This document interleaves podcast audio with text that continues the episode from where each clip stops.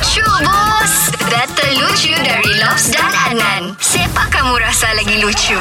Alright go Terus kita kasih kita orang Jangan kasih lama lagi Nan Ini kali ada student kita nih, dia ada diam-diam kita apa di nombor era kan. Mhm. Dia bilang dia selalu stres buat assignment. Jadi kita Oh. mau hiburkan dia hari ini. Bobby, apa macam kau hari ini? Kau punya assignment oke kah?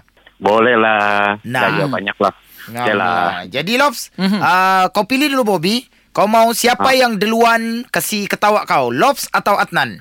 Kita bagi peluang sama Lobs lah dulu. Come on Lobs. Okay Okay Bobby begini Okay, come on. Saya mau tanya kau pasal uh, Gunung Kinabalu lah. Kita tahu kalau di Sabah lah, di Malaysia lah.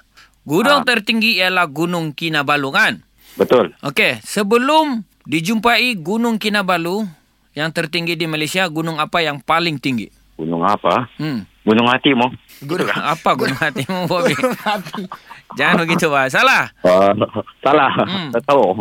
Okey, sebelum uh, Gunung Kinabalu kena jumpa, tetap dia juga paling tinggi di di, di Malaysia bosku. Cuma dia belum ada nama Gunung Kinabalu. Dia jugalah. Mana ada gunung lain.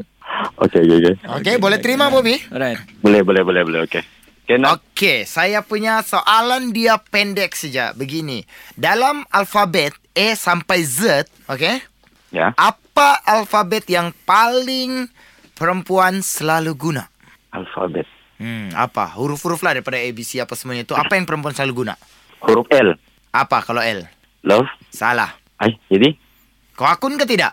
Akun, akun, akun. Okey. Huruf alfabet yang perempuan selalu guna adalah huruf I. Kenapa? Sebab kau tahu jangan kalau perempuan selalu Ih, saya malas so kau ni. Betul kan tidak? Betul, betul.